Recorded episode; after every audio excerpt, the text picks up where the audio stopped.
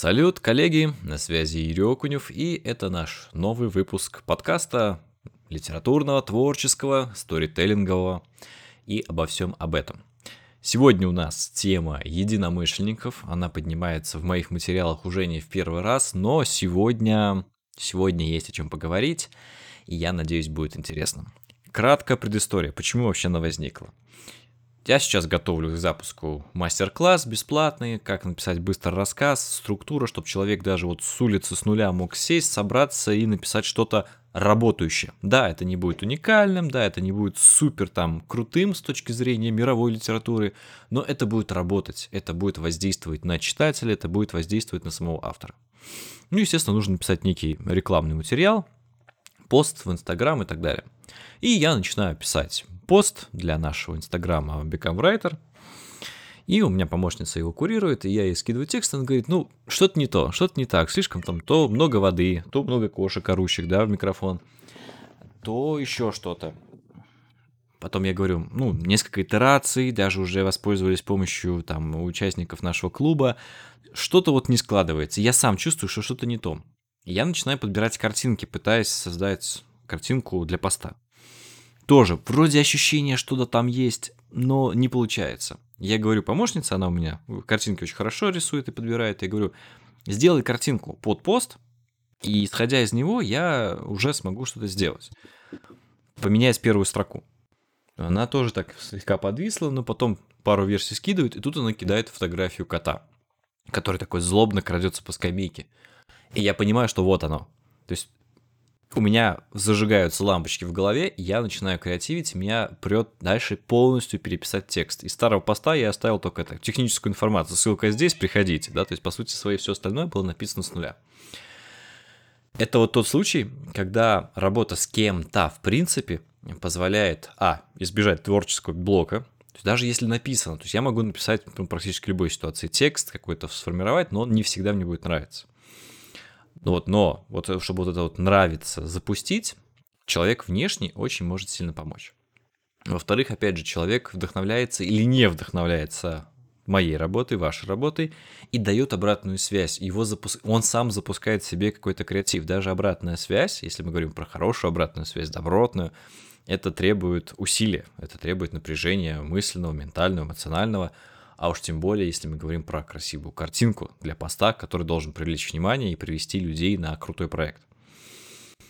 Но вот взаимное вот это обогащение запускает процесс кручения, верчения мыслей, чувств, эмоций. И в итоге создается текст, создается проект, создается новая идея в мире. Так что, как бы вы ни хотели быть писателем-одиночкой, к сожалению, мало кто действительно может быть полностью одиноким. А, Еще один пример из практики, опять же, общаюсь сейчас с коллегами а, из издательств.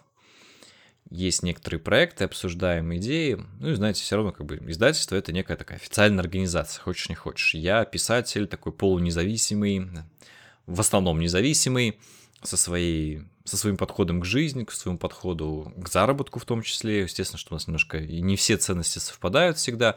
Но вот мы собираемся в зуме, начинаем обсуждать какое-то дело. И вдруг понимаем, что как бы общаемся совершенно как нормальные, адекватные люди, или неадекватные люди, да, гики, фанатики своего дела, которым интересно, которые смотрят с разных сторон. Причем этот процесс такой самогенерирующийся. Один человек что-то сказал, второй подхватил, третий там дополнил, потом все изменилось, перевернулось ног на голову, пошло еще круче, тут идея, тут уточнение. И вот так вот, так вот двигается, рождается что-то новое, что-то прямо офигенное и необычное. Поэтому хочу прям подчеркнуть, если вы чувствуете себя одиноким, именно чувствуете себя одиноким, вам необходимо поискать хоть кого-то, с кем пообщаться – где таких людей найти? Ну, например, вот на канале можно в комментариях общаться. У нас теперь есть телеграм-чат, на котором, в котором можно общаться, обсуждать писательские темы, находить единомышленников. Конечно, в большом пространстве это не всегда удобно. В маленьком, например, можно вот к нам в клуб счастливых писателей прийти, Там мы вот в более такой компактной, теплой обстановке общаемся, обсуждаем многие вопросы творческие и конкретные. То есть не только в общем поговорить о писательстве, да, но и решаем конкретные задачи. Или же можно делать так, как делал когда-то я в самом начале своей карьеры я, просто создавать что-то свое, свою группу, свой, свой проект, привлекать людей. И делать это не через призму «я же пишу крутые романы», да, особенно если у вас нет читателей, они почему-то не появляются, а именно через то, что интересно больше, чем одному человеку. То есть в данном случае я, когда начинал продвигать свою книгу, тогда еще с по вызову, я создал канал для писателей. Ну, то есть я просто умею учить, я умел делать видео, решил, что это единственное, что я могу делать, буду делать вот об этом. То есть про книжки писать что-то я не додумался на тот момент, сейчас бы был бы гораздо более продаваемым автором, но как писатель, как автор решил вот идти в эту сторону. Плюс, опять же, для меня это был способ прокачивать собственные навыки и узнавать новое. И вот куда это докатилось, в том числе до издательства, до своих курсов, до тренингов, для коучинга, для предложений с различных проектов, там, вот от игр до там, сотрудничества с некоторыми компаниями, скажем так. Поэтому либо запускайте что-то свое, хотя бы небольшое, чтобы привлечь себе единомышленников. И опять же, не зацикливайтесь на своих произведениях. Это очень важно, безусловно. Но что-то свое. Либо присоединяйтесь к тем, кто создает что-то уже процессе. Это тоже очень классная возможность поучиться, пообщаться, найти свои, своих людей. Но вернемся к тем, кто э, либо одиночка по сути, либо одиночка вынужденный. Смотрите, здесь важно смотреть чуть-чуть шире на мир, потому что даже самый одинокий писатель, там, какой-нибудь условный Ницше или там, Лев Толстой, который писал у себя там в комнате, в кабинете, да, все равно у них было какое-то окружение, у них были родственники, там жены и сестры, которые так или иначе текст смотрели, иногда помогали, корректировали, да. Были редакторы, к которым можно было обратиться за советом, которые могли подпнуть и так далее. Классические примеры, даже фильм об этом есть, когда м- редактор Фиджеральд, Фрэнсис Скотт Фиджеральд, да, автор Гэтсби и других произведений, там показано, что как он взаимодействует с автором. То есть он мог придумать идею, он мог придумать мир, но редактор позволял ему отсечь лишнее, отсечь а, ненужное, сделать мысль более конкретной, образной и произвести впечатление на читателя, остаться в истории.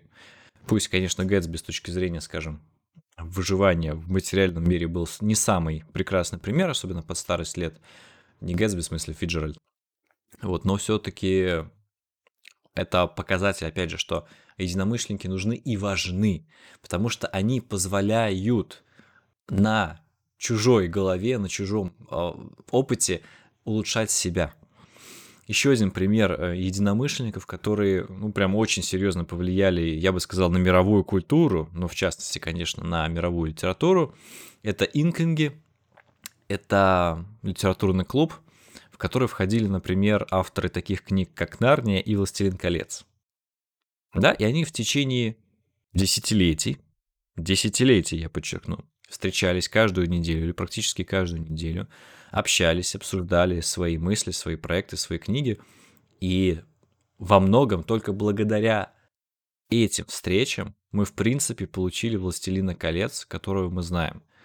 То, что потом рассказывал уже Толкин, что Льюис, это вот как раз автор Нарнии, он рассказывал про своих хоббитов, э, что какие они милые, но при этом какие они скучные и так далее. И Льюис сказал, что у тебя как бы самое интересное происходит тогда, когда хоббиты оказываются вне своего дома. Да, и вот эта вот мысль, вот эта вот фраза внешнего человека, единомышленника, но в то же время человека, который, ну, он не в моем тексте, он не в тексте Толкина был, да, то есть он был вне рамок этого мира, позволило зажечься искре, зажечься какой-то мысли в голове Толкина и произвести ужасающий и пугающий роман, который планировался детской сказкой, так сам Толкин выражался о нем, но создать произведение, которое в прямом смысле изменило мировую литературу, изменило подход к творчеству, изменило восприятие творчество, погружение в выдуманные миры и, созда... и перенесение в этих выдуманных миров в реальный мир. То есть те же толкинисты, ролевики и так далее, это все идет плюс-минус оттуда. Так что сила взаимодействия с другими людьми, она крайне, может быть, недооценена некоторыми авторами. Опять же, повторюсь, есть авторы, которым комфортно работать в одиночестве. Им нужна максимальная концентрация. Это, но, опять же, это нужно в момент работы над книгой. А, обсуждение, поиск идей, выход из э, зависшего состояния и стагнации, момент, когда просто собирается некий запас вдохновения, мыслей и кубиков для будущей истории, в этот момент нам нужны люди, почти всегда. Потому что мы все равно, даже то, что мы гениальное создаем, сознательно или бессознательно, с, высокой концентрацией или с низкой концентрацией, мы все равно это берем из внешнего мира. Мы преломляем внешний мир, внешний опыт свой каким-то образом, создаем что-то необычное, новое. Это может быть наша профессиональная деятельность, это может быть наша а, какая-то личная жизнь, личный опыт, это может быть восприятие ситуации в мире, в обществе, там вот художники, например, там тот же Дали в, ощущ... в предчувствии Второй мировой войны, потом картина стала называться, но написана была до этого, поэтому это просто какое-то было предчувствие, да. И оно выказывало тот самый страх, который витал уже среди людей, когда все понимали, что что-то грядет, грядет что-то страшное, и неопределенность, непредсказуемость в надежде, что будет не так страшно, как было раньше, а получилось еще страшнее. То есть вот это вот все мы, художники, неважно, текста, слова, краски, кинематографа, мы так или иначе это чувствуем чуть-чуть лучше, чуть-чуть лучше, чем обычные люди.